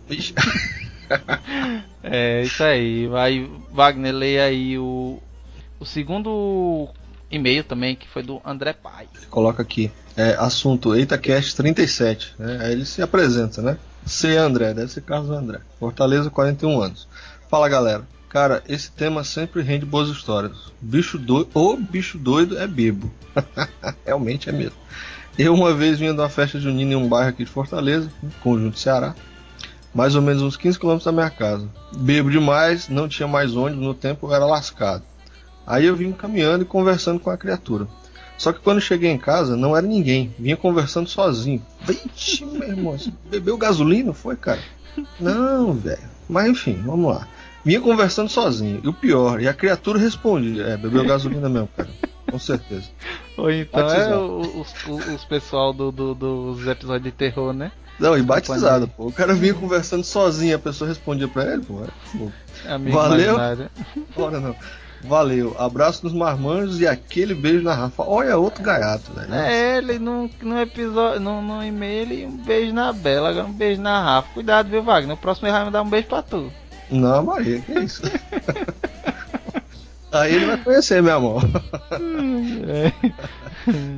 E temos aqui o e-mail do Almir. Ele coloca assim: é, Almir Tavares, 36 anos, técnico prótese dentária Guarulhos SP. E aí. Mais um episódio excelente do meu podcast favorito. Excelente tema nesse mês das mulheres, discussões e personalidades excelentes nesse cast, trazendo cultura e reflexão. Esse é o EitaCast. As meninas trouxeram mulheres fortes e infelizmente são poucas conhecidas. Algumas nem são de conhecimento público. Cada mulher em seu meio e propósito, nos dando assim o privilégio de conhecê-las ou saber mais sobre elas merece um parte 2 e nem tem que esperar pelo Dia da Mulher de novo. Sem contar que as meninas mandaram bem. O Gil também mandou super bem, mesmo sendo para ele ficar quieto. Foi mesmo, velho. Me amarraram e não queria que eu falasse nada, não. Ixi, a menina, fica quietinho aí, ó. Eu, é o dia da mulher, então quieto. Só que, né, eu ali, eu tava ali, quando, né, eu, eu vou falar um pouquinho. delas, então, né, cara? É, delas. É, e aí, ele coloca aqui. Eu já conheço a Alice Ruiz, amo essa poetisa. A Alice Ruiz eu fui olhar umas poesias dela e, e é show, show. Obrigado, povo do Eita. Um abraço nos cabras e um cheiro nas meninas. Beijo rica, digo Rafa. PS. Quero mais EitaCast que explorem nossa cultura, porque não só o que vem de fora é importante. PS2. Quero cast de política e chocolate pra ontem, Gil. Músicas para leitura de e-mails, Elis Regina, Maria Maria. É isso aí, outro beijoqueiro aí também aí. Beijo na Rica, beijo na Rafa, não sei o que. O pessoal tá achando oh. que é, é moleza. É, beijo, tudo beijo. Pegue, vá beijar manga, que aqui Aqui quando a gente é menorzinho, o povo diz, daí eu que quero beijar. Aí o cara diz assim, vai lá aprender na manga primeiro. Eu digo, é. Na manga? Sim, pô. O moleque quando é pequenininho aqui, aqui pelo menos aqui, né? Quando o povo diz, você sabe beijar, não sei não. Pô, pega a manga. Aí você tenta chupar a manga sem, sem tipo, você pega a manga verde, do, verde não, assim, madura no pé e você tira a casca dela e você não corta com a, faca. Você tenta só e, e, e degustando a manga só com o lábio, tá ligado? O lábio e a língua e você aprende a beijar, que é o sistema. Essa aí, essa aí é nova, viu? Essa aí é, bicha, aprenda. Se você chegar aí, se tiver, se tiver mão, uma, né? se tiver uma manga. A mão não, a mão é paia, pô. A ah, manga pelo menos tem, faz os cabelinhos ali, ó. Você puxa os cabelinhos ali da manga. Cabeludo, ali, é... cara. Não, mas o cabelo ali serve como se fosse a língua, tá ligado? É, e é doce. Você vai beijar a mão, você tá beijando seu dedo, velho, melado de quê? É doido? Ah, mas aí. Enfim, né? Enfim, né? vamos é, entrar nesse é, é, é, as aulas, as aulas, né? Tem que fazer o cast, aulas juniores, infantes. Olha aí. O que o cara aprende na vida é, aos 8 anos, 7 anos de idade. É a escola da vida, né, velho? É, escola da vida. Tem que fazer um sobre coisas que a vida me ensinou. É, é sim. E sobre esse daí que ele falou do, do de política aí, a gente faz, a gente faz. Chocolate também a gente faz. É. Chocolate eu acho mais fácil, cara. De política é meio polêmica, velho. É polêmico, mas a gente pode fazer aí ó, alguns projetos aí, a gente falar. Então eu já tô, já tô fazendo uma pauta aí pra chamar a equipe, a equipe dos dinossauros de novo, né? Aí você, o, o senhor A e o, e o, o Neto, Neto, né? É. é. fazer um. O time Jurássico, né, cara? É, o time Jurássico. E eu aí, eu tô de teimoso ali no meio. É. Não, mas vai ficar velho um dia também. Não se preocupe. É, um dia, um dia. Mas é isso aí, essas foram as no, nossas leituras de e-mails e comentários, né? Temos é, o nosso Facebook, facebook.com.br facebook Itacast. Temos o, o nosso Twitter, twitter youtube.com/barra Eitacast ou então arroba Eitacast. Temos o nosso canal no YouTube e temos o nosso nosso grupo no Telegram. Se vocês quiserem falar com a gente, tá bem facinho, é só vocês tá irem na descrição, na descrição do desse episódio, de qualquer episódio, né, tal, e vai estar tá lá, é, grupo do Telegram, tudo com letra maiúscula. Você você só precisa ter o Telegram instalado, que o Telegram é, é vou botar hashtag Telegram é melhor que o WhatsApp. Muito vocês... melhor. Então, e outra que, uma coisa interessante que, que se as pessoas quiserem, instala no Ah, meu celular tá cheio, a memória, não sei o que. Não, vocês vão fazer assim, vocês vão instalar o Telegram no celular, vão criar o cadastrozinho, né? Botar o número do celular e tal. É, configurou tal, beleza, entrou, né? Entrou no Telegram. Aí o que vai fazer? Vai botar o Web Telegram, né? Que é o do computador Aí ele vai mandar o códigozinho pro celular, você vai confirmar lá tal, pronto. Entrou no Telegram pelo computador, pronto. Você precisa. Um abraço. Pode desinstalar no celular. Pode jogar tal, o celular fora. É, pode jogar o celular fora. Não, manda pra mim, né? Não acho ruim não. Depende, né? Se um bicho aí só, só o pó também, não manda não. Manda não, mas o celular que pega Telegram pelo menos já é desses mais modernos, não é os antigão, né? Então já tá é, massa. É mas, mas aí tem a questão do de ficar só no computador. Então você não vai ficar toda hora no celular, play, play, play, play, mensagem do, do Telegram. Não. Você chegou em casa ali, tá no, no, de frente pro computador ali, apertou ali, pá, tá conversando de boa. Sem falar grupo... que é mais confortável, né, cara? Isso, com certeza. No, no, no computador é bem melhor. E também tá entrando pessoas diferentes no grupo e, e, antigamente o grupo era meio parado e tal. Tem vez tem, tem dia que três negros pega para conversar quando eu vou olhar tem 80, 100 mensagens. Eu digo, Pô, véio, tá tem, animado. Tem uma galera lá que é animada, véio. Tem uma galera que é, é animada, você passa um dia, dois sem olhar, quando vai ver tem um milhão de mensagens. É, Aí lá vai é, o nego ler tudinho é pra ficar inteirado, né? Isso aí, mas é, mas é legal. Vocês entrem aí no grupo, que o grupo tá bombando. Hum. E por enquanto só o Telegram mesmo, o WhatsApp por enquanto não, porque é mais complicado. O WhatsApp vamos ver depois. Mas é isso aí. É, breve vem mais coisa, né? Eu tô pensando aí, vou, vou procurar mais pessoas para entrevistas, né? E tal. É, outras ideias também pro Eita Indica. E é isso, a gente mudou o site, né? A gente, se vocês ficou bonito, atenção, véio, ficou, ficou, bonito, ficou legal, ficou legal. Muito bom. E estamos mudando, melhorando, né? Melhorias e tal. Esses, esses dias meus, meus, meu microfone queimou. Queimou não, vandalizado. Torou em banda, pronto, é, torou em banda. E o fone de ouvido ele torou, quebrou do lado. Então eu comprei um novo, né? Botei nas casas Bahia parcelado para 50 vezes. Mas. Aí tudo... todo capitalista, né? É. Tudo pra melhoria do som. Diga aí você também que você comprou um microfone? É, eu comprei um microfoninho aqui. É, tá melhorzinho. Tá, tá, tá melhorzinho. Tá melhorando, melhor... tá melhorando. Tá. Pois é, isso tudo para vocês ouvintes. Então, assim, o que a gente pede, né, para vocês é que vocês nos mandem seu feedback, né?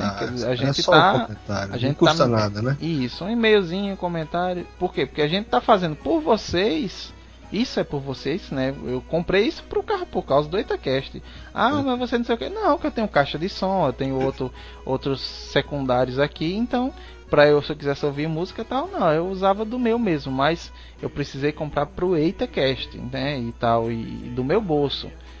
Então, é. assim, o ouvinte, mande o um feedbackzinho pra gente ficar Mas é, não custa nada, né? Da mesma forma que você vai lá no teu agregador e baixa lá o episódio pra ouvir, né?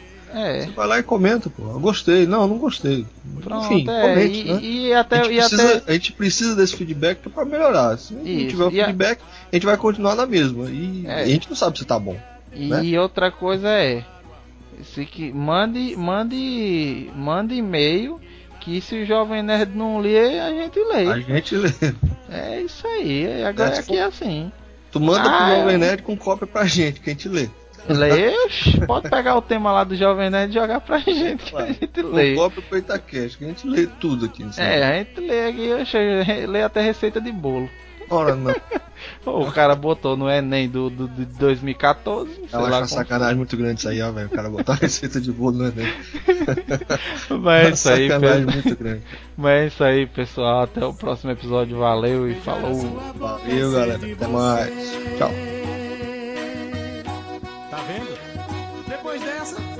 Só posso dizer uma coisa. Para todos vocês, toda mulher bonita tem dono. Cuidado.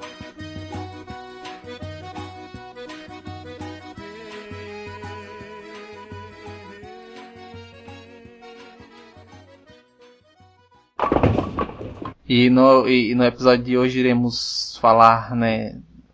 Comentar. O Diego que se apresentou? Diego se apresentou. Ah, é, é, é, foi, você foi abduzido nesse intervalo de tempo. Acho que sim. e não, e era outra pessoa falando no lugar dele, né? Porque eu comentei é. da coruja e ele até estendeu. pois é, aí é. Quando a gente tinha aquela internet de escada adorável, assim. Resuma, por uh, favor. Estou resumindo, calma. Ah. Vocês estão falando devagar. É, Ei, a, a, patada veio bonita agora. Não, não, mas é só porque, tipo assim, você vai que você se empolga e a gente tem que, né, ler. Vai lá. Tá, não, então deixa eu começar de novo. Corta Vai lá, vai, eu corto, eu corto. Eu boto nos extras. Beleza. uh... Vai dizer alguma coisa, Igor? Não. Não, eu fiquei bastante intrigado aí com essa daí. Não tenho nem o que comentar, não. Não sei nem comentar, não. Foi. Não sei nem dizer. O bicho ficou emocionado.